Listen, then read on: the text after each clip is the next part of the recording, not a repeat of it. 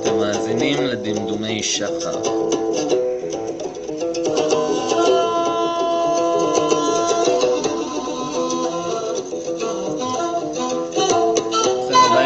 שלנו, דמדומי שחר. היום אנחנו נעבור על אה, נושא די מעניין. נראה לי שבלי ממש אה, לתת לכם הקדמה, אני פשוט אתחיל אה, להקריא. אני רק אומר, אנחנו עוברים פה על כל מיני אה, כתבים, אה, כתבי יד ודפים שיש לי פה מערימות פה בארון בנושאים שהליבה העיקרית שלהם הוא החוות סודיות, ידע אזוטרי, העיסוקים שלהם וכולי וכולי. אני רק אומר שבחלק השני של השידור היום אנחנו גם נדבר על זאב ז'בוטינסקי. זה בהחלט יהיה מעניין. בכל אופן, בואו נתחיל. אה, כמו שאני אומר, אה, אני איאבק עם הכתבים פה, אה, פה ושם. אני בעצמי אנסה להבין מה, מה הולך פה ומה כתוב פה. אבל אה, אני אתחיל להקריא כבר. אז אדוארד אלכסנדר קראולי חי מ-1875 עד 1947. ידוע לכם אולי יותר כאליסטר קראולי. הוא נחשב לאחד המיסטיקנים הידועים והמשפיעים עקב היותו סוג של אה, חלוץ תרבותי שכזה, שחי אורח חיים אה, בוהמי מאוד מתריס כנגד כמעט כל רובד בחברה המערבית בזמנו. העיתונים ציירו אותו כמעין כוכב רוק של ימיו, אך אה, אורח חייו המופקר, ואשר כלל התנסות מרובה גם בחומרים משני תודעה, היה קשור בראש ובראשונה להיותו בעל השפעה ורם דרגה במספר לא מבוטל של החוות סודיות אזוטריות. כאשר הבולט בהם היה מסדר הטמפלרים של המזרח, OTO, אורדו טמפלי אוריינטיס. משם הוא הציל את תורותיו המיסטיות שהשפיעו לאין שיעור על כל התרבות המערבית עד היום.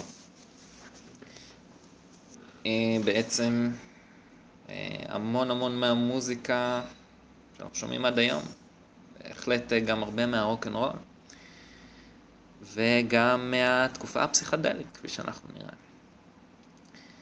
אחת ההשפעות המעניינות ביותר של אליסטר קראולי על עיצוב התרבות שלנו, הייתה השפעתו המכרעת על אושיות העולם הפסיכדלי ומבשרי המהפכה של ילדי הפרחים, אם כי אני גורס שלא נראה לי שהסוג של האופל הזה, אשר אפף את הווייתו, היה מקבל יותר מדי בסובלנות את הצד הפרחי והג'ון לנוני הזה של אותם היפים. אבל דוגמה בולטת בהשפעה הדנן הייתה טימותי לירי, אשר הסביר במפורש יחד עם השותפים שלו, כמו רוברט אנטון ווילסון, שכתב את טרילוגיית האילומינטוס, כיצד הם יושבים על הכתפיים ההגותיים של קראולי ותורתו, התלמה, אשר מעוגנת בדיקטום עשה את הרצון שלך, עשה את רצונך. המשפט שבדרך כלל לא מובא במלואו, אך שלירי הקפיד להדגיש ולהציגו. ציטוט: עשה כרצונך יהיה כל החוק, אהבה היא החוק, אהבה בחזקת הרצון. סוף ציטוט. טימותי לירי, לכם שאתם שלא מכירים, היה באמת אה, סוג של ה... אולי המבשר הבולט ביותר של ה-LSD לדור הצעיר של ילדי הפרחים בשנות ה-60. עכשיו, הנוסח הזה שהקראתי לכם, כן? עשה כרצונך יהיה כל החוק, אהבה היא החוק, אהבה בחזקת רצון, הוא נוסח המתאים יותר להשפעות הצופיות מהאסלאם על אליסטר קראולי, ובהחלט היו. למען האמת, הקדוש של המסדר שלו היה אל-חלג', אה, כופר מוסלמי, אה, שידוע בעיקר. בשל הכפירה שלו שהוא צעק אנא אל-חק, אנא אל-חק, אני החוק, אני החוק. שהחוק הוא בעצם אחד משמותיו של אללה. וכמובן שיש איזה... יש לזה הסבר יותר מעמיק, כמובן, למה הוא, למה הוא זעק את זה, אבל הוא היה... הוא הפך לאחד מהקדושים של המסדר. והשפעות סופיות על קראולי ניכרות מכך שהפך אותו, את אותו מרטיר פרסי, לקדוש הפטרון של האותיהו. עכשיו זאת יחד עם עוד פרקטיקה שהייתה חלק ממסורת עתיקת יומין שחלק מהצופים שימרו. מסורת פולחן השימוש בחשיש. אותו חשיש שבחלק מכיתות הסופים מסוימות, יש הרבה זרמים, אותו חשיש המתגשם בשר ודם בדמותו של הקדוש צופי אל-חדיר. בעצם אה, אליהו הנביא של המוסלמים, ידוע בתור הנביא הירוק. הירוק. אז השפעה מעניינת אף יותר שניתן לאתר היא השפעתו של קראולי על מי שלימים יהיה הסנדק או האב האידיאולוגי של תרבות הנגד הפסיכדלית, אלדוס הקסלי. משנתו של הקסלי הוגנה בחיבור הידוע דלתות התודעה. שם הוא תיאר וניתח חוויה שהייתה לו על חומר משנה תודעה בשם המסקלין. ידוע בעיקר בתור החומר הפעיל בקקטוסים שגדלים באזורים הצחיחים במדבריות של דרום אמריקה. אה, כמו הפיוטה, סן פדרו. רבים מכירים את ההשתלשלות של הרעיון המרכזי סביב הספר דלתות התודעה, אך פחות מכירים את ההשפעה של קראולי בנידון. ידוע כי השם לחיבורו של אלדוס הקסלי לקוח מכתביו של המשורר המיסטיקן ויליאם בלייק, אשר בהשראת הקומדיה האלוהית של דנטה אליגיירי, כתב את החתונה של גן עדן וגיהנום. ברובד מסוים, זה סימל את החתונה בין הרצון של האדם לבין תבונתו, בין הכוח היצירתי, הכאוטי, לסדר התבוני הוודאי, או בשפה דתית יותר, בין השדים למלאכים. משפט אחד מהספר תפס את עינו של הקסלי. ציטוט: אילו נוקו דלתות התודעה, הכל היה נראה לאדם כפי שהוא. אין סופי. כי האדם סגר עצמו עד לכדי שהוא רואה את הכל דרך ערכים צרים ממאורתו. סוף ציטוט. המשפט זה הפך בתמורה לשם החיבור דלתות התודעה. אה, לימים, בהשראת אה, הספר הזה, בהשראתו של הקסלי, וגם בהשראת סם מסקלין, אה, דלתות התודעה נהפך להיות השם של להקת הדורס, דלתות. הטענה העיקרית של אקסלי באותו חיבור הייתה כי תפקיד התודעה שלנו הוא בעיקר לסנן ולצמצם את הזרם, בליל הזרם של המציאות הנתפסת אצלנו, המונח לפתחי התודעה שלנו, שאותו סינון אשר התפתח ונועד לצורכי הישרדות יומיומי אשר בלעדיו לא היינו מסוגלים לבצע פעולה פשוטה כמו נניח אה, שרוך שרוכים בנעליים, מבלי להרגיש על עצמנו אה, את כובד המשקל של להיות במעבורת בדרך לקצה היקום במהירות האור. הביא למצב שהסינון המוזכר של התודעה יוצר איזה סוג של פירוד בין עצמי התופס לעולם הנתפס. וכאשר הצמצמים הללו פתוחים ל, לרווחה, נוצרת בעצם אותה חתונה בין התופס לבין מה שנתפס, בין גן עדן של ההכרה שמסדרת לנו את המציאות, לבין הגיהנום של האנרגיית הלאווה הלטויה בתוהו ובוהו. החוויה הזו ידועה גם לחלק מהאנשים, בשלב מסוים של החוויה כמות האגו, או חלק אחר, התמזגות טוטאלית של אהבה לאל, כפי שזה מנוסח אצל הקדוש הצופי. צופים כמובן הם זרם שנוטה יותר למיסטיקה באסלאם. עכשיו, קראולי נפגש עם אלדוס הקסלי, סדרה של פגישות. זה משהו שלא הרבה אנשים יודעים. הוא נפגש איתו דרך מחקר משותף. מתמטיקאי ואיש כתב מדעי ידוע דאז בשם ג'ון סוליבן. ולא, זה לא היה בנימין נתניהו. אני לא בטוח שהוא היה חי אז גם, באותה תקופה. אה, המפגש התקיים בברלין ב-1930. זאת בזמן שסוליבן התגורר יחד עם הקסלי לתקופה. סיפור מתועד ביומן של אלסטר קראולי והוצף בכמה מהביוגרפיות שלו, כולל ביוגרפיה המתמקדת על שהותו בברלין. יש אפילו תיאורים מחוץ ליומן שלו המספרים כי הוא הציג בתערוכת ציורים שארגן פוטרט של הקסלי באור חיובי. על פי היומן של קראולי, המפגשים היו סביב חודש אוקטובר. מעבר לפגישות, שנתיים לאחר מכן יש תיעוד של התכתבות בין השתיים ב-1932. יש לציין שהיו להם מכרים משותפים אשר היו משפיעים בהחרבות מיסטיות כאלה ואחרות, וההתעניינות של הקסלי בחוויה המיסטית בהחלט הייתה ידועה עוד לפני שכתב על ההתנסות שלו במסקלין בשנות החמישים. עשור לפני זה הוא כתב את ה-Perennial Philosophy, המחפש עקרונות משותפים לזרמים מיסטיים רבים ומגוונים, או במילים אחרות, הרמטיסיזם. קראולי בהחלט הכיר את חומר המסקלין. והשאלה אם הוא סיפר על כך לאקסלי מבוססת בעיקר על ההיכרות שלהם ועל עדויות של תלמידים של קראולי בהרחבות המיסטיות שלו. עדות מעניינת גם מגיעה מסופר אוקולטי בשם אלכסנדר קינג, שהיה חבר בהרחבות אשר הסתעפו מהמקור התלמי של קראולי בהרחבת ה Golden Dawn וה-OTO.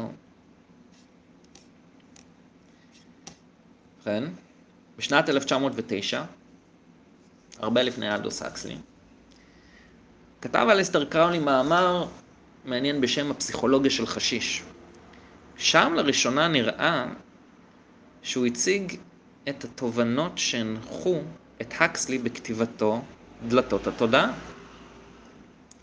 המאמר המחקרי המיסטי של קראולי עוטף את עצמו במסורת עתיקה של פולחן חשיש איתה רצה לעגן את רעיונותיו. מסורת שבאותם זמנים חבריו למסדרי המסתורין המיסטיים הציפו בתרגום ספר בשם הנביאים הכסדים.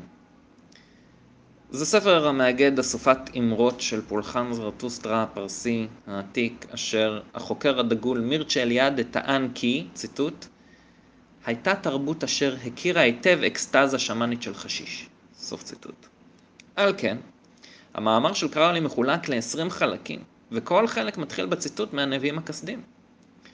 הפסיכולוגיה של חשיש הוא מאמר מעמיק מאוד ונותן תובנות פסיכולוגיות מרתקות לגבי ההשפעה והשימוש הנכון לדעת קראולי, או המסוכן, בחשיש. בתוכו ניתן למצוא בין היתר משפט אחד מרכזי שמלווה את המאמר מתוך אסופת הנביאים הכסדים, אשר מבטא את העיקרון מאחורי דלתות התודעה. ציטוט: קל לפרום את תופסני הנשמה המקנים לה את נשימתה. סוף ציטוט. כה אמר זרטוסטרה. ובכן, אם אתם הבנתם פה את ההשפעה, האמרה הזאת היא מאוד מאוד מהדהדת בעצם את עניין דלתות התודעה, כן? אם אתה מדבר על כך שקל לפרום את תופסני הנשמה, מה שתופס את הנשמה שלך, קל לפרום אותם, והוא כמובן מתכוון לפרום אותם כנראה על ידי אה, חשיש, בין היתר, במאמר, בעצם הוא מדבר על לפרום את אותם תופסנים של התפיסה שלנו, שמצמצמים את התפיסה שלנו לתוך מה ש... נכתב בחתונה של גן עדן וגיהנום, תופסנים שסגרו את האדם עד לכדי שהוא רואה את הכל דרך ערכים צרים ממאורתו. עכשיו, הצמצום הזה של התפיסה הוא תוצר בעצם של אה, אבולוציה, לפי מה שהם טוענים. אם, אם לא נוכל להתרכז ככה ולצמצם את הריכוז שלנו, אנחנו פשוט ניבלע תזרים אינסופי של מסרים שבאים לנו מכל עבר במציאות. היכולת שלנו לצמצם ככה את התודעה שלנו מאוד עוזר לנו להישרדות היומיומית, בטח לזהות אויבים מרחוק, או אם מדברים על פעם לזהות את ה... כמובן חיות התרופות מרחוק. אבל ה... הם מקשרים את החוויה המיסטית הזאת, שמדברים עליה, לפרום את אותם צמצמים. עכשיו, זה מעניין כי באמת המחקרים האחרונים מראים שחוויות בחומרים אנטאוגנים, כאלה ואחרים, נניח כמו פטריית קסם, אינם מאיצים ממש את פעילות המוח ואזורים במוח, אלא בדיוק ההפך, הם משהים אזורים מסוימים במוח, פעילויות מסוימות. כך בעצם פותחים את התפיסה. אז לגבי המאמר של אלסטר קראולי, הוא נותן שם כמה תובנות מאוד uh, מעניינות, זאת בלשון המעטה, כן? למשל, ציטוט: השימוש במיקרוסקופ גרם למהפכה בתחום הרפואה והכירורגיה, ממש כפי שהמיסטיקה גרמה למהפכה פעם אחר פעם בפילוסופיות של האנושות. וזה מתחבר לציטוט אחר שהוא אומר, באותו מאמר ציטוט, אני בטוח שבעולם המיסטי אנו מגיעים שוב ושוב לאותן אקסטזות מטאפיזיות העומדים מאחורי הקלעים של הרבה הנחות יסוד פילוסופיות, סוף ציטוט. כלומר, הרבה, לפחות לפי הטענה שלו, הרבה מה, מהכתבים והתובנות הפילוסופיות שהשפיעו מאוד על העולם, כל מיני זרמים פילוסופיים, לאו דווקא צריך להיות אחד, הם תוצר של איזושהי חוויה מיסטית כזאת.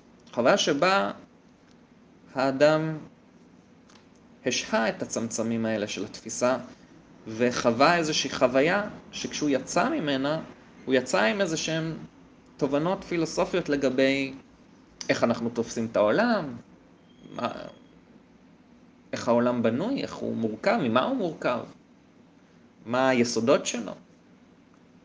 וזה רעיון נורא מעניין, אני חושב שגם יש, יש לו מעט במה שהוא אומר, הוא, הוא בוודאי הכיר אה, הרבה מהדברים האלה, אבל אם מסתכלים על אה, תורות כמו הנאו-אפלטונים, מדברים תמיד אה, בפסגה של סולם ההצלות, מי שמצליח להגיע לפסגה הוא, הוא חווה בעצם איזושהי חוויה מיסטית מסוימת. הגנוסטים מדברים על הגנוסיס שמקבלים, ש... מחזיר את האדם לאיזשהו מקור נאצל יותר. וכן הלאה וכן הלאה וכן הלאה. אז זה, זה רעיון נורא מעניין. אז תכף אנחנו נגיע לחלק השני של השידור הזה, ונראה איזה משהו די מעניין שמצאתי בזמנו שראיתי שכתבתי.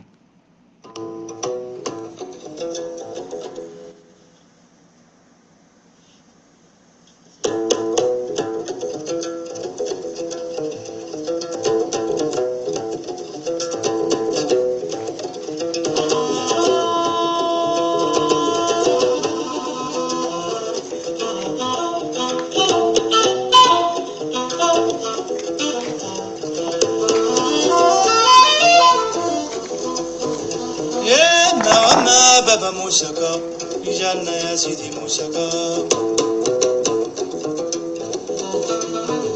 يا ما بابا موسكا رجال البحر بابا موسكا والسماء والماء بابا موسكا ودارنا يا سيدي موسكا ما ما بابا موسكا رجالنا يا سيدي باشا نمشي خلالك التنين انت لخلت تغيب ماريان زمان شميت نقالنا نوضا بقى הקסלי בספרו דלתות התודעה, די בהתחלה אפילו, מזכיר את סם האדרנוכון. אני מעריך שחלקכם בטח מכירים, שמעו על זה. זה בעצם, מה שזה זה אדרנלין אה, מחומצן. אה, היו ניסויים עם הסם הזה בשנות החמישים על כל מיני אנשים שהובילו לכל מיני תוצאות אה, של פסיכוזות כאלה ואחרות. בן סם אה, ידוע במחקר, והוא גם ידוע בעולם הקונספירטיבי, כי הרבה אנשים חושבים שמייצרים אותו על ידי קרובת קורבן של ילדים שעברו טראומה, והטראומה מזרימה אנדרנלין בדם שלהם, שאחר כך שותים אותו, ו... ב... לא, לא זוכר עכשיו בדיוק איך או מה, איך, איך כל התיאוריה הזאת הולכת לגמרי. זה מגיע מ... יש, יש מקור ל, ל, לקונספירציה הזאת, אנחנו נחשוף את זה עוד מעט אה, באתר, יש לנו כבר אה, מאמר כתוב על זה, אז אני לא ארחיב על זה עוד. אבל הוא מתאר את זה בהקשר שהוא רוצה לדבר על המסקלים, שפותח לו את דלתות התודעה, כשהוא רוצה להסביר על העניין של אה, מה הוא חווה פחות או יותר בבסיס של, של החוויה הזאת שהוא מתאר שם. הוא אומר, זה מרגיש כמו מהירות, כאילו אתה טס במהירות, כאילו זה מעוות לך את תפיסת המרחב זמן שאתה טס, נוסע ממש מהר נניח על, אה, על אופנוע או משהו כזה, או נניח טס במהירות האור, או לא יודע מה, ואתה מרגיש את ה... את הבטן מתהפכת מזה, וזה משפיע לך על התודעה והכל וכולי וכולי. הוא מדבר על זה בהקשר של אנדרנלין. אנדרנלין. ובאמת, אה, אם תקשיבו בין אה, אם זה במאמרים אה, מקצועיים, או בין אם זה אפילו דיווחים של מי שחוזר לו מאיזושהי מסיבת יער מלא באיזשהו קוקטייל כזה או אחר של סמים אנטאוגנים, מה הם אומרים? אני עף, אני עף, אני טס, אני זה. זאת אומרת חוויות שמאוד מדווחות עם החומרים האלה. אז זה מעניין, זה פרט טריוויה לגבי uh, דלתות התודעה.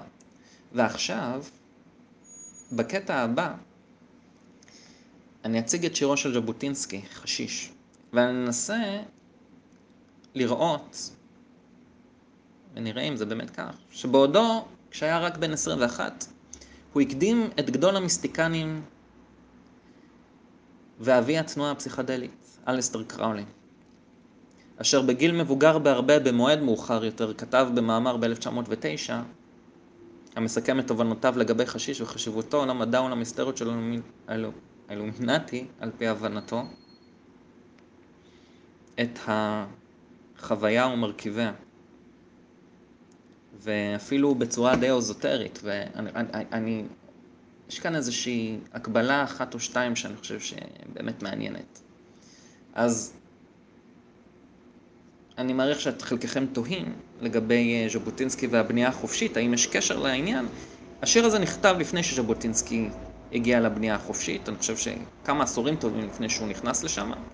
הוא נכנס לבנייה החופשית בצרפת, אה, לשכה בשם אה, כוכב הצפון, על ידי, אם זכור לי נכון, משהו כמו גולים רוסים שהוגלו על ידי הבולשביקים. שכן הרי המהפכה ברוסיה היו לה שני פלגים, פלג טיפה יותר שמרני, שפוי של בונים חופשיים, כמו קרנסקי ואחרים. והגל השני של המהפכה היה כבר בולשביקי, אלים, מהפכני, רצחני, וכמובן אנחנו מכירים את הפירות שלו. וטרוצקי באוטוביוגרפיה שלו אפילו גורס שמבשרי אותה מהפכה היו האילומינטי הבווארי אה, מהמאה ה-18 של אדם וייסופט, שהיא הייתה מסדר בעצם נורא מהפכני מאותה תקופה, שכפי שזיהו אז גדולים אה, ממני, כמו ג'ורג' וושינגטון וצ'רצ'יל שבעצמו היה היסטוריון, וושינגטון שחי באותה תקופה, שלא היה ממש הבדל כל כך בין אותם אילומינטי לבין אותם יעקובינים שביצעו את המהפכה הצרפתית שהייתה לא פחות זוועתית מה... אה, מהפכת אוקטובר האדומה. בכל אופן, זה גם כן מעניין לגבי אה, אחר כך העימות של ז'בוטינסקי עם הציר האדום של הציונות אצלנו. אבל לענייננו, ז'בוטינסקי וקראולי שניהם היו משוררים ידועים ואנשי אשכולות משפיעים בזמנם. תחילת המאה ה-20 כזה. לשניהם כתיבה מליצית ועמוקה מתבטאת לאחד בשיר ולשני במאמר. כתיבתם מזכירה את ההשפעה המשותפת לשניהם. כה אמר זרטוסטרה של פרידריך ניטשה. ומעניין לציין שכל חלק, כפי שהזכרתי קודם, מתוך עשרים קצרים במאמרו של קראולי, הפסיכולוגיה של חשיש, נפתח בציטוט מהספר הנביאים הכסדים, מעין אסופת אמרות של נביאי זרטוסטרה. כמובן, אה, אפשר לכנות את הזרטוסטרה הזה גם זורואסטר. ובכן, הנה השיר של ז'בוטינסקי שנקרא חשיש. נכתב בעודו רק בן 21. באיסורי חמדה גלמדת, רכב בין מוות לתחייה. גלי נחושת מהדהדת, זורמים ממרום הכנסייה. רוחי דועך, בגוף שום עוז אין. מוחי שוקע נים לא נים. וכגזר דין ירעם באוזן, אותו צלצול פעמונים. ובלי מגע, תשרוף אש כסף, ולזרועות של בת בלי גוף. אותי אל ערש הסיגוף, ימשוך חלום מרווה וחושף. ובטירוף המשקר, יקרא לי בוא, ואמהר. סוף. ובכן, נעבור על זה רגע חלק-חלק, ניתן איזושהי סקירה קצרה. הבית הראשון מדבר על איזושהי תחושת מצב גופני שמחמירה ושוקעת בבית העוקב. איך הוא אומר? בייסורי חמדה גלמדת. אלה ייסורים שמביאים אותו עד לכדי הסתירה ביסוד החיים והמוות. יש המון סתירות בשיר הזה, אין ספק. מיד הוא מפרט על גלי הנחושת ועל מקורם בכנסייה. יכול וכוונתו בעניין זה למוסר של הכנסייה המביא לסתירה פנימית באדם, קרי, דוקטרינת החטא הקדמון. הנחושת, ייתכן ובמובן האזוטרי, ניתן לפרש ככוכב ונוס. כן, הנחושת הוא בעצם המתכת המשויכת לאותו כוכב. וכיוצא בזאת, החושניות של האלה ונוס, אשר הכנסייה דווקא בהטפתה את החטא הקדמון, מהדהדת אותה, כן, נחושת, מהפעמונים. אך תכף יציע לנו המשורר דרך לצחוף ולזקק את אותה מתכת של הנפש למתכת מוליכה יותר ונעלה יותר ממרום הכנסייה. לענייננו שהיא כנראה מלכות אדום. מלכות אדום הייתה בהחלט לעומתית אה, לא ולקראולי. עכשיו נעבור לבית השני. איפה זה? איפה זה? אה. הבית השני כבר נשמע כמו מות האגו. ציטוט מוחי שוקע. הוא ממשיך את התהליך שהחל בבית הקודם. הרוח, כנראה במובן של איזשהו כוח אה, רצון פנימי כזה, דועכת עד שהגוף עייף, שזה קטע המזכיר מאוד את השקיעות של אנשי מוסר הכנסייה והשפעתם המתוארות בקטעי הבזים לגוף על קתדרותיו של המוסר, או אנשי העולמות האחוריים, וכמו כן רוח הכתבות, הכבדות ועוד בספר כה אמר זרטוסטרה של ניטשה.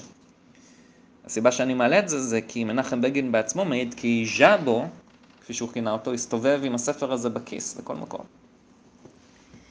ובכן, מיד לאחר מכן מזכיר ז'בוטינסקי את מקור הדעיכה של הרוח והרצון, שהוא ציטוט גזר הדין הרועם, סוף ציטוט. כן? אותם מדי נחושת. אותו צלצול פעמונים של הכנסייה בעצם. או אולי ציוויים מוסריים המושתתים על החטא הקדמון, אשר מנוגדים אשר מנוגדים לחיים ואשר מרדימים ומאלחשים את הרוח. מנוגדים אולי, הייתי אומר, לכוח החיות. עכשיו, מה שאני אוהב בבית הזה, זה איך שהוא אומר, אה, כן, בשתי שורות שונות, לא עוקבות, הוא אומר, מוחי שוקע נים לא נים, ואז הוא אומר, אותו צלצול פעמונים. אה, מצלצל יפה באוזן, בוא נאמר. עכשיו הבית השלישי והאחרון, שימו לב. ובלי מגע תשרוף אש כסף. אוקיי? זה הציטוט מהבית השלישי. דבר ראשון, זה מתאר עיקרון שיחזור על עצמו ושחוזר על עצמו בעצם בכל... אה, כן. עיקרון שיחזור על עצמו בכל הבית. אוקיי? בלי מגע תשרוף אש, אש כסף. והעיקרון הזה הוא מרחק בין הצופה לבין מושא אהבתו. עכשיו, אש הכסף הוא דבר מעניין, כי אנו רואים כאן בשיר מישהו שכאילו דבק בו טפיל. תפיסת העולם של ממלכת אדום, הכנסייה. והסוכן כביכול שהוא מצא לצרוף אותו מעל הכבדות שבנחושת הוא האש כסף. עכשיו, למה זה מעניין? בגלל שהנה מה שמגלה לנו אליסטר קראולי במאמרו הפסיכולוגיה של חשיש. באותו קטע שאני אקרא לכם, הוא פותח בציטוט מהנביאים הכסדים, כפי שאמרתי שהוא פותח כל קטע. הציטוט אומר, עמול סביב הסטרופלוס של הקטה. כה אמר זרטוסטרה.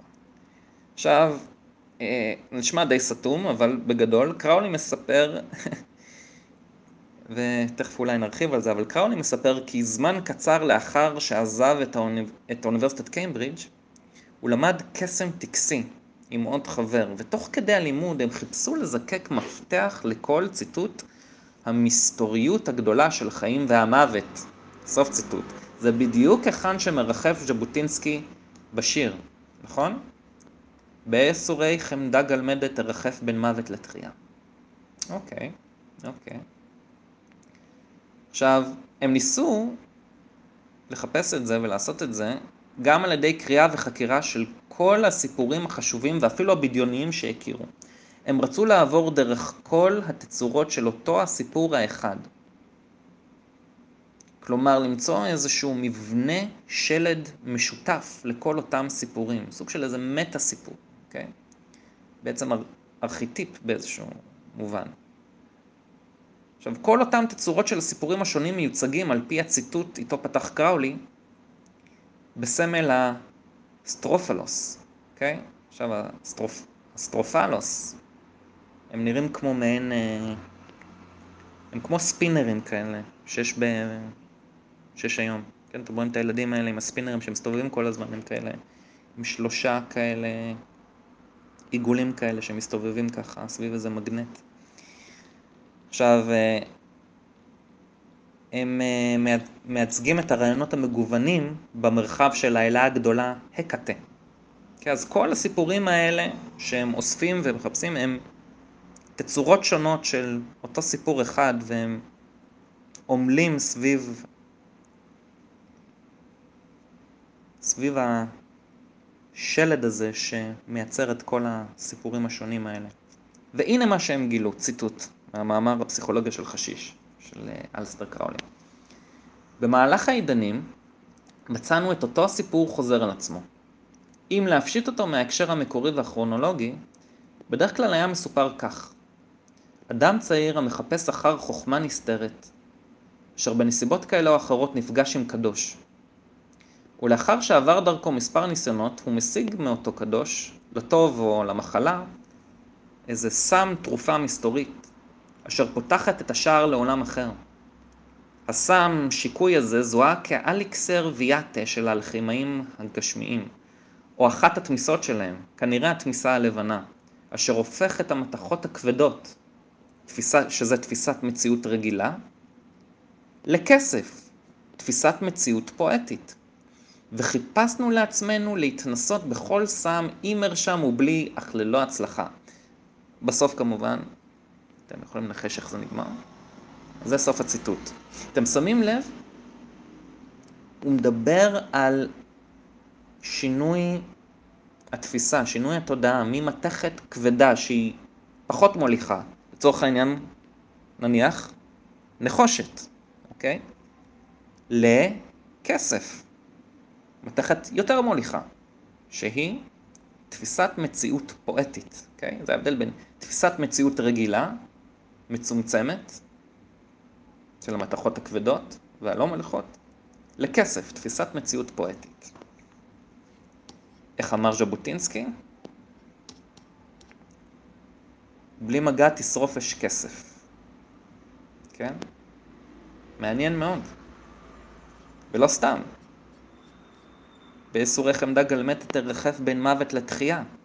זה בדיוק המסתורין הזה שהם ניסו לפענח דרך הסיפורים האלה.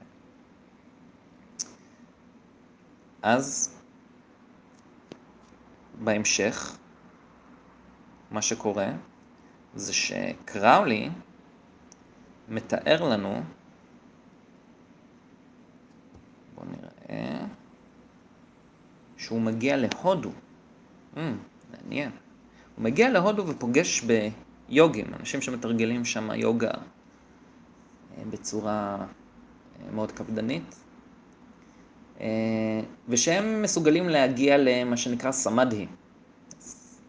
חלקם גם יחד בשימוש עם חשיש. סמאדי נורא דומה לשחרור של תופסני הנשמה שהוא דיבר עליה, של צמצמי התפיסה שלנו. עכשיו, שם הוא התחיל לחשוד כי הסם המדובר באותו מם עממי שחוזר על עצמו, הוא אכן העשב חשיש. לצמח הזה יש סגולות פסיכולוגיות שמועצמות בתרכיז החשיש. החשיש מעצים את הסגולות האלה. הוא תמצית יותר חזקה שלו. וישנו בתיאור קשר בין הצמח עצמו לבין חוויית העישון. ההתקשרות עם הצמח קורית בעישון. וזה רק הצד הנקבי של הצמח, אשר אותו ניתן לעשן בשביל ההשפעה המשנת התודעה. על כן, בכל מיני תרבויות עתיקות, למשל, אני יכול לתת לכם כל מיני אה, דוגמאות, אבל אני אתן לכם אפילו דוגמה יותר מודרנית, כמו אה, כנסייה של אה, דת של אה, עידן חדש, שנקראת סנטו דיימה, בברזיל, שהם מזהים את הצמח הזה עם אה, מריה הקדושה. יש להם אפילו איזה סוג של שיר תפילה עממית כזאת שהם שרים כשהם מעבירים לעצמם לעשן. זוכר איך זה הולך, זה... דה דה דה די דה סנטה מריה, סנטה מריה, דה דה דה דה דה דה דה דה דה דה לא ילאה אתכם במזמור, אבל בכל אופן, הצמח המשרה את חוויית הרוממות מיוצג בבירור כאלה, או בהמרה נוצרית, הבתולה מרים. ועצם העישון הוא התחברות אל האלה, הרוח של הצמח. מבינים? בגלל שהחומר הפעיל שממנו נובעת החוויה, אה, שעליה מדבר קראולי וז'בוטינסקי, מגיע רק מה... מה... מהנקבה של צמח הקנאביס. אז אה, כנראה זו אחת הסיבות העיקריות, אני מתאר לעצמי. אז ככה דברים מתוארים אה, גם בשיר של ז'בוטינסקי, שאתם רואים שהוא די ממשיל את העניין פה לאיזושהי מישהי, כן? הוא בלי מגע תשרוף אש כסף. הוא לזרועות של בת בלי גוף, אוקיי? אז uh, כך גם uh, קראולי פותח את המאמר שלו, פסיכולוגיה של חשיש, אני מצטט. ברת השוואה לאלף לילה ולילה אשר בעצמו הוא מגדל בבל הטומן בחובו אמת גסה וזכה הרוגים יחדיו שתי וערב במשל יוצא דופן, היא העשב חשיש, העשב המסוכן. מבין חוקרים אשר חדרו אפילו לרגע את הטפח הקסום של האקסטטיות הזוהרת שלה, רבים היו מזועזעים, הרבה מאוכזבים. כמו הרבה עוקבי קיואנה. מעטים העזו למחוץ בידי ברזל את ביתה הבוערת של הג'ין. להיסחף מנשיקות האוב של שפתי הארגמן הרעילות שלה, להשכיב את גופה הנחשי חלקלק, נחשי עוקצני, מטה עלי ספת עינויי תופת כלשהי, להכות בה עד לכדי פרכוס פזמטי, כפי שהברק חוצץ בין רסיסי העננים, כל זה רק בשביל לקרוא מבין עיני האוקיינוס הירוק האינסופי שלה את מחיר בתוליה, שיגעון שחור. סוף ציטוט. ובכן, מה שעוד יותר מעניין, וזה הוביל אותנו קצת לבנייה החופשית, הוא שמיד לאחר ההקדמה הזאת, מתאר קראולי את כניסתו לתהליך החקירה והבירור ביסוד המאמר הפסיכולוגי של חשיש, שהוא יכול לעשות בניגוד לאחרים שנסחפים שם עם הזרם כפי שהוא מתאר. ובאופן אלגורי הוא משווה שוב את החשיש לאלה הגדולה אייזיס. יש בדברי פתיחה אלה במאמר של קראולי תיאור של פולחן השימוש בחשיש בצורה של חניכה מסונית. קראולי מתאר שכדי לא לחלל את, המק... את מקדש האלה, הוא נפטר מכל תכשיטי הדיבור, חושף את החזה השמאלי, ומקווה למצוא את אור השע של הלב הטהור, אות האמת הפשוטה וסינר התום. קטע אשר מאוד מזכיר טקס חניכה של הבונים החופשיים המכניסים את מה שנקרא ה-fellow craftsman אל המסתורין בתוך המקדש המסוני כשהוא מובא באותו האופן ובאופנים דומים גם בחניכות נוספות. וזאת בהרחבה שהבונים נקראים בני האלמנה. כן, הבונים החופשיים נקראים בני האלמנה. שכן אייזיס הייתה אלמנתו של אוסיירס. אז אין זה מפליא כמובן, שכן קראולי היה בהרבה החוות קצה של הבונים החופשיים, כולל בנוסח הסקוטי אליו נכנח במקסיקו. שם אגב, כפי שהזכרתי, יש הרבה מסקלים. אה, במקסיקו, כן. וכמו כן, גם ז'בוטינסקי בדק את ההרחבה של הבונים החופשיים, כפי שהזכרתי קודם, אה, בצרפת, אך הוא עשה את זה הרבה אחרי שהוא כתב את השיר, אם כי הרבה אנשים תיארו אותו כ... איך זה הולך? בונה חופשי ללא סינר, בערך כמו שאומרים אה, כיפה שקופה על מישהו שהוא... הוא לא בדיוק נראה דתי כלפי חוץ, אבל בהחלט אה, מציג אה, מעלות של אה, אדם אה, מאמין וירא שמיים. ובכן, מעניין שאותו אור רשע של הלב הטהור, אות האמת הפשוטה וסינר התום אשר קראולי מקווה למצוא, מהדהד את מה שכותב ז'בוטינסקי במילים אל ערש הסיגוף, כן? בשיר שלו, כן? שהוא כותב אל ערש הסיגוף. דווקא החשיש, האלה הצורפת באש כסף, סוחפת אותו אל עבר מקור הסיגוף. אוקיי? בשיר נראה כי הסיגוף הוא מרחק ממושא או תכלית אהבתו של הכותב. אולי כי היא מופשטת, אה, או אינסופית, או משהו כזה. המרחק מתואר בשלושה דברים, בשלושה דרכים. שהיא שורפת, אך בלי מגע. ואז אל בת, אך בלי גוף. ומושכת אותו בחלום מרווה וחושפני, אך אל ערש הסיגוף. מעניין. במאמרו, הפסיכולוגיה של חשיש, מתאר קראולי בדיוק שלושה מצבים של חשיש המתוארים בשיר של ז'בוטינסקי. בואו אני אקריא לכם רגע את הקטע עצמו ממש, שהוא מתאר את ה... או... כן, זה לא, זה לא אה, תרגום אה, מילה במילה, אבל זה, זה די קרוב. ככה, הוא טוען שיש שלושה מצבים שונים של חוויה מהעישון של, של חשיש. מצב A, מצב B, מצב C. מצב A, הסימפטום החולף הראשון הוא פעימת אנרגיה חובקת קול אצל המתנשא. אינטרוספקציה מושלמת, כן, התבוננות פנימית, מבחינה עצמית מושלמת. רק מחשבות המתנשא נחבים. עצמים חומריים נתפסים גם רק כמחשבות. המודעות הישירה של הפילוסוף ברקלי, זה בעצם מה שחווים שם, הוא סוג של אבי, אבי האידיאליזם. אבל שונה מאידיאליזם גרמני למי שרוצה לדקדק, כן. ובכן, במצב זה האגו והרצון אינם מעורבים בחינה עצמית אה, בלתי אישית ולא יותר. זה לא אומר שתוצאות הבחינה העצמית, האינטרוספקציה, נכונים. אבל אה, מה שקורה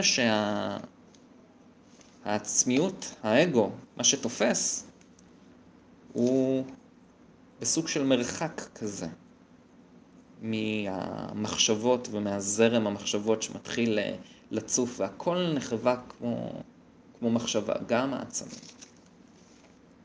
ובכן, זה מוביל אותנו למצב B. אם מעשנים כמות גדולה יותר, ואם החומר חזק יותר, אז מגיעים לאיזשהו אפקט רעיל והזייתי. סוג של הזייתי. המחשבות עוברות מהר יותר, דרך המוח, יש חוויה של ורטיגו, הם כבר לא מובחנים כמחשבות, אלא הן פתאום נתפסות כחיצוניות. האגו והרצון נבהלים, וכאן נמצאת ותמונה האימה שבסם. קראולי טוען שיש להילחם בכך על ידי אימון של הנפש. ובכן אני אתן לכם דוגמה שתסביר מה קורה. מה זה המצב בי הזה? מה, מה קורה? ממה אתה נבהל כל כך? איך המחשבות הופכות לחיצוניות? ובוא נניח שאתה עישן את החומר מאוד חזק, ואיכשהו יתגנב אל הגרב שלך איזשהו גרגר אה, או אבן קטנה שספחת מנניח הליכה בים או משהו כזה, לא משנה איך, אבל הוא נמצא שם. ולפתע אתה מרגיש אותו. וכמובן שקורים דברים, אתה עוד לא נבהל, אבל עולים, אה, עולות כל מיני מחשבות. אתה בא, אתה פתאום אתה יכול לחשוב סתם, אה, אולי זה עכביש. אבל במצב בי, האולי זה עכביש יחווה כחיצוני. אולי זה עכביש ישתלט עליך, כי אז אתה תגיד, אולי זה עכביש, עכביש, עכביש, ואז אתה משכנע את עצמך, וכל קחקוך של האגודל שלך באותה אבן קטנה, רק מעצים את אותה מחשבה ותחושה שבאמת מדובר בעכביש, עד כדי שאתה בא, מוריד את הגרב וזורק אותה. לי זה קרה, אבל לא מחשיש, ואולי נגיע על זה בשידור אחר. אז זה ההבדל במצב A למצב B. מצב A הוא מאוד רגוע. אתה נמצא מעל המים. אתה בעצם נמצא איפה שנמצא הקדוש הסופי של מסדר ה-OTO על חדיר. בציורים שלו הוא תמיד נמצא מעל המים. מעל איזשהו דג, שהוא מצליח ללכוד אותו. הוא לא טובע במים, הוא מרוחק מאותו זרם. הוא מסוגל לצפות בדברים מתהווים, ולא להיסחף. הוא מסוגל ללכוד את הדג שבזרם. אה, קצת דומה לג'ורג' הקדוש, ותאמינו לא, כנראה שיש גם השפעה על הצלבנים שהיו פה בזמן מסעות הצלב. ובכן, זה מוביל אותנו למצב C. מה זה מצב C? ובכן, זה כבר אפקט נרקוטי. הוא קורה בלי קשר ל-A או B, או הכמות, זה פשוט תוצאה שקורית. מה שקורה שם זה שאתה נופל לתוך אה, שינה, אתה פשוט נרדם. אתה... אני לא יודע, אני לא יודע, אמ, אמ, זאת אומרת, אה, איך לקרוא לזה ממש, מאיפה שאני בא, אנחנו קוראים למי שמגיע למצב שיא ילד שפחות, כי הוא פשוט נשפך. בכל אופן, במאמרו, הפסיכולוגיה של חשיש, כפי שהקראתי לכם, מתאר קראולי בדיוק את שלושת המצבים האלה. שלושת המצבים של חשיש, שגם מתוארים בשיר של ז'בוטינסקי, אז בואו נראה. מצב A הוא מצב שבו הצופה מרוחק מהמחשבות וחווה הכל כמחשבה בזרם, כן? זה המצב של הריחוק המתואר, שאש כסף שורפת בלי מגע, או בלי גוף, סיגוף? ממרחק מסוים, מרחק מסוים ממושא אהבתו. המצב השני שקראולי מתאר, מצב B, כן? המצב של השטף מחשבות, המתגבר, הוורטיגו, המחשבות מרגישות חיצוניות אליך, ואז האגו והרצון נלחצים ונהיים מעורבים. ובכן, המצב הזה הוא מצב שתמיד אפשר ליפול עליו. תמיד אפשר ליפול עליו ממצב A למצב B. ובסוף השיר של ז'בוטינסקי נשמע שהוא נופל אליו. שכן, הוא אומר, ממש בסוף, ציטוט, ובטירוף המשקר יקרא ליבו ואמהר, סוף ציטוט. נפל למצב B. החוויה, המחשבה, נכוותה כחיצונית אליו, והוא נסחף.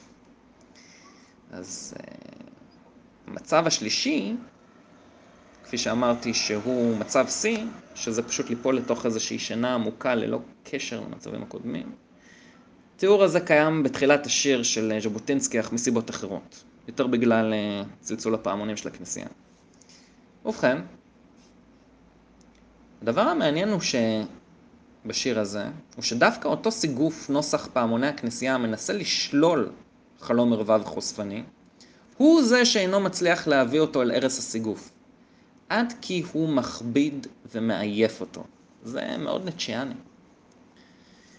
אז אה, ככה פעמונים, שהצרצור שלהם מחריש באוזן תמידית כמו טפיל מעייף, גורמים להדהוד גלי נחושת, חושניות.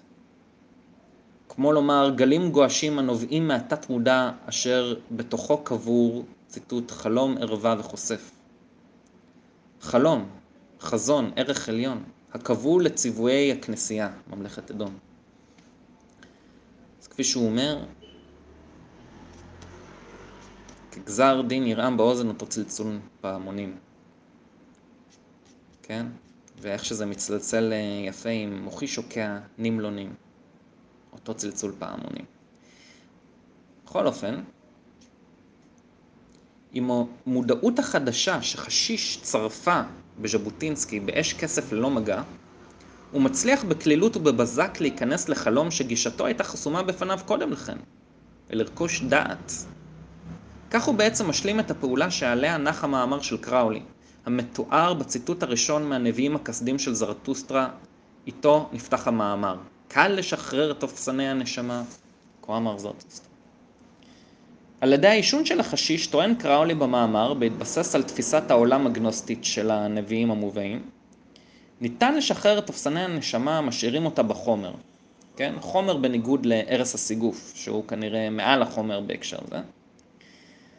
ועוד הרחבה על משמעות הרעיון של שחרור תופסני הנשמה שהיה הבסיס לרעיון המובא במאמר של קראולי, נמצא גם בדלתות התודעה של הקסלי, אה, וכמובן, כמו שאמרתי, בחתונה של גן עדן וגיהנום של ויליאם בלייק. ובכן, מה ניתן ללמוד אולי, לסיכום, על הדרך בה ז'בוטינסקי מצליח לשחרר את תופסני הנשמה, ולנקות את דלתות התודעה, ולהיסחף במהרה אל בת בלי גוף, בלי גבול. ייתכן ואכן צפון סוד באלגוריית המתכות בשיר. והמעבר מחושניות של הנחושת המזוככת על ידי אש כסף, כלומר תפיסה שלוקחת את החושניות ומתמירה ומזככת אותה מעלה על ידי החשיש ושירה, מוזכרת גם במה שנכתב במאמרו של אליסטר קראולי, כפי שאמרתי, וציטטתי קודם, על הסם שיקוי הזה הזוהה כאליקסר ויאטה של האלכימאים הגשמיים, או אחת התמיסות שלהם, כנראה התמיסה הלבנה, שהופך את המתכות הכבדות, תפיסת מציאות רגילה, לכסף, תפיסת מציאות פואטית. ובכן, כך השירה מנזילה ומגמשת את מבנה החשיבה והמשמעויות של המילים, ומאפשרת חירות מחשבה מסוימת. כמו שז'אבו כתב גם, בספרו שמשון, למד אותם לצחוק. וזאת לעומת תפיסת המחשבה הרגילה והחושנית הגורמים לנו להאמין כי הם, החוש ו/או המחשבה, הם חזות הכל באותו הרגע, ואז אנחנו טובעים בים של אל-חדיר. ובכן, בדרך זו החשיש והתפיסה הפיוטית מאפשרת ללכת מעבר. זה נורא מעניין. אז uh, לסיום, נשמע קצת על אותה גזר דין שירעם באוזן, אותו צלצול פעמונים.